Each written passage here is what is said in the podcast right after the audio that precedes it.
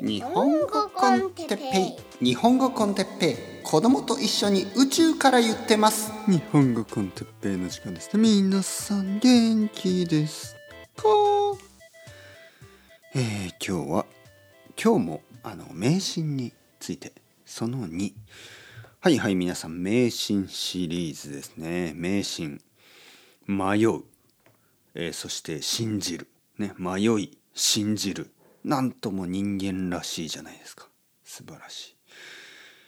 迷信についていろいろこう調べると、やっぱりこう人間らしさを感じますよね。人間はいつも理由が欲しい。何かが起こった時に理由が欲しい、ね、例えばこう自然のこととか、多分昔の人は全然よくわからなかった。今でもよくわかりません。今でもよくわからない。そういう時に、例えば地震が起こる。ナマズが暴れたからに違いないとかね。覚えてますか？前回ね、ナマズが暴れると地震が起こる。なんかナマズがかわいそうですよね。お前のせいだみたいなね。はい。そんな力はないと思うんですけどね。そんなに大きくないですからね。なんかそういうのヨーロッパとかでもありましたよね。何かこう自然のことで海の中のモンスターみたいなのがね、リバイアサンとかそういうことでしょう。はい、想像力ね。やっぱり人間の想像力が面白いですよね。次、今日はまたちょっと面白いんですけど、これは食べ物を落としても3秒以内なら大丈夫。これ多分結構たくさんの国でありますよね。僕がスペインにいた時もなんか奥さんのお母さんとかそういうことしてたの見ましたよね。何か落としてでも急いで取れば大丈夫みたいなね。なんかそれなんか変ですよね。どう考えてもね。例えばね、パンとかがパンだったらいいけど、ちょっとこう肉とかなんかそういうオリーブとかそういうのがこうキッチンからこう床に落ちますよね。でもう落ちたら汚いですよね。洗うか捨てるか、洗ってもちょっと危ないかな。もう捨てた方がいいかな。もちろん肉とかで大きい肉だったらね、もちろんちょっとなんかこう切ったりなんとかして食べたいですよね。もったいないからね。だけどなんかちょっと一つのオリーブとかがちょっと落ちたらもう汚いですよね。でもなんか早く取れば大丈夫みたいなね。ポッて落ちてすぐに取ればすぐに食べれば大丈夫。もうすぐ口の中にポッと入れてね、大丈夫。いや早くやってもゆっくりやっても同じでしょっていうふうに思うけど、日本でもよく言いますよね。3秒ルールとかいう言葉もありますね。落として「123はい大丈夫」みたいな。5秒以上とかダメだね。12345678910。もう汚すぎる。もう絶対に食べない方がいい。でも123大丈夫。不思議ですよね。次。なんかいろいろありますね。カエルが鳴くと雨が降るとかね。これはなんかそんなに間違ってなさそうですけどね。はい。これね。エッチなことを考えると鼻血が出る。これは例えばドラゴンボールとかでね、亀仙人とかそんなシーンが有名ですよね。世界中の子供たちがドラゴンボールを見たせいで、こうエッチなものを見ると、エッチなものやエッチなことを考えると鼻血が出るというふうに信じてますよね。なんか漫画で多いんですよね。漫画で。でもね、これは絶対に嘘だと。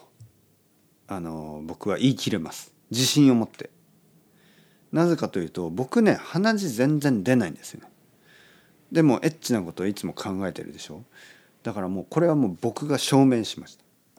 僕はもう今までもう少なくとも30年以上エッチなことを考え続けてるけど鼻血は出てないです。だからこれは本当に嘘、ね、プルーブ、はい。次チョコレートをたくさん食べ過ぎると鼻血が出る、ね、鼻血シリーズ。これは分かんないな。これはちょっと僕は証明できない。まあその理由は僕あんまりチョコレートたくさん食べ過ぎないんですよね。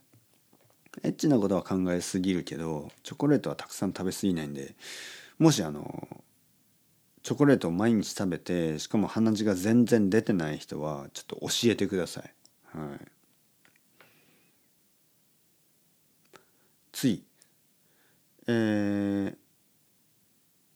嘘をつくと閻魔大王に舌を抜かれる。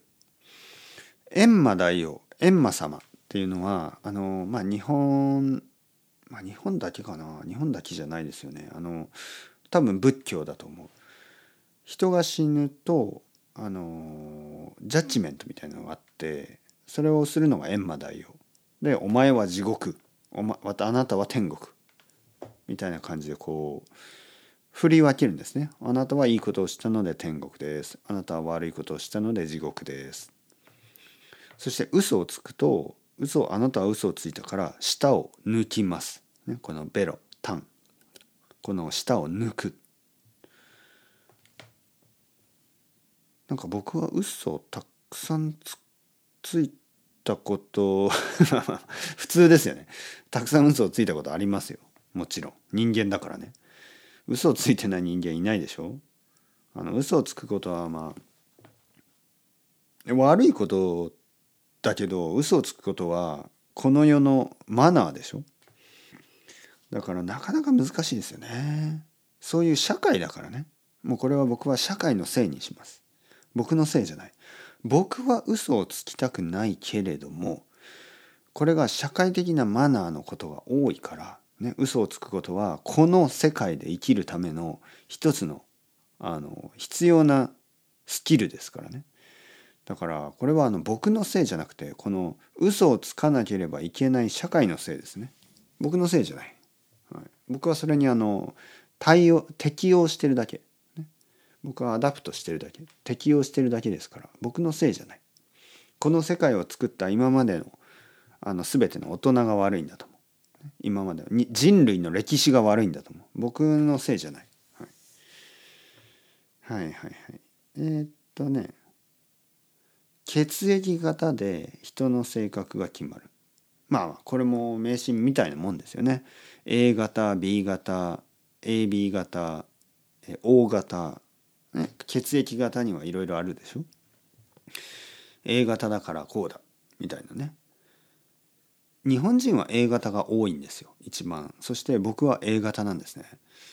で、同じ性格とは思いませんね。日本人の 50% ぐらいと僕が同じ性格とは全く思わないので、これも信じてない、はい。これも証明できます。関係ない。僕の子供の血液型よく分かりません、はい。調べたことないんじゃないかな。うん、まあ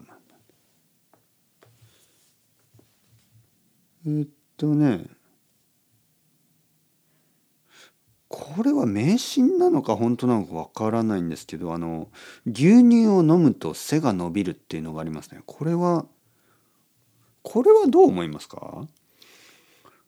これね、まあ例えばオランダの人とか背が高いでしょ。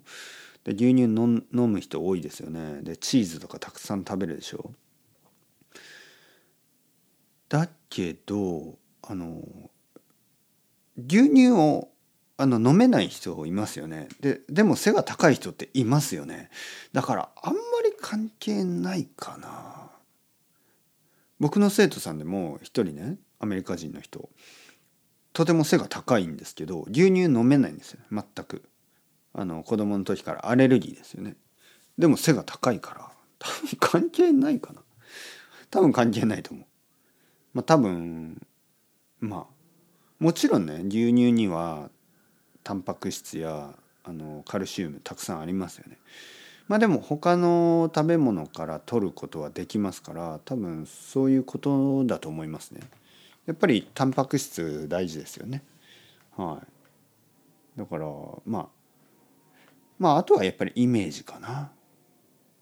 まああとはやっぱり歴史ですよね。多分昔のアジアとかでやっぱり牛乳ほどタンパク質が多くてカルシウムが多い食べ物はなかったですよね。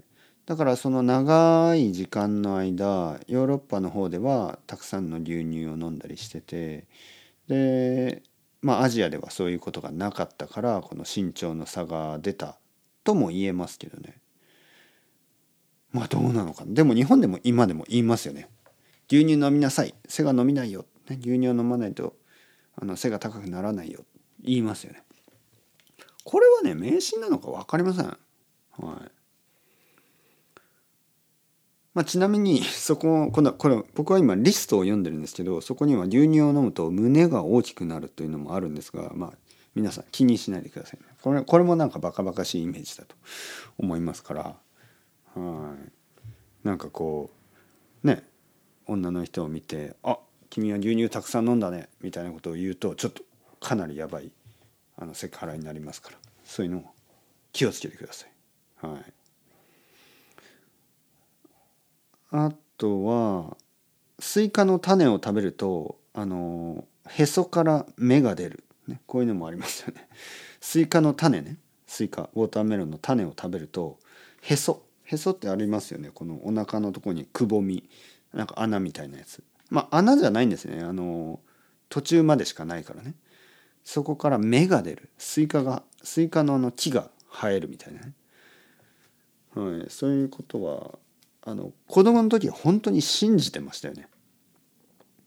あと僕が子供の時にテレビでスイカ男っていうホラーコメディみたいなのがあって、スイカを食べ過ぎてスイカ男になってゾンビみたいになっちゃうんですけど、それを本気で信じてましたね。あれを見ていた子どもたちはスイカをあんまりこう食べたくなくなったっていう、はい、もし知りたい人はスイカ男、ね、調べてみてください。ちょっと怖いですかね、スイカ男。コメディホラーコメディみたいな感じね、はい、スイカ男。あ、そろそろ時間ですね。というわけで迷信シリーズまだまだありますからね、続きます。チャオチャオ、アスタレゴ、またね。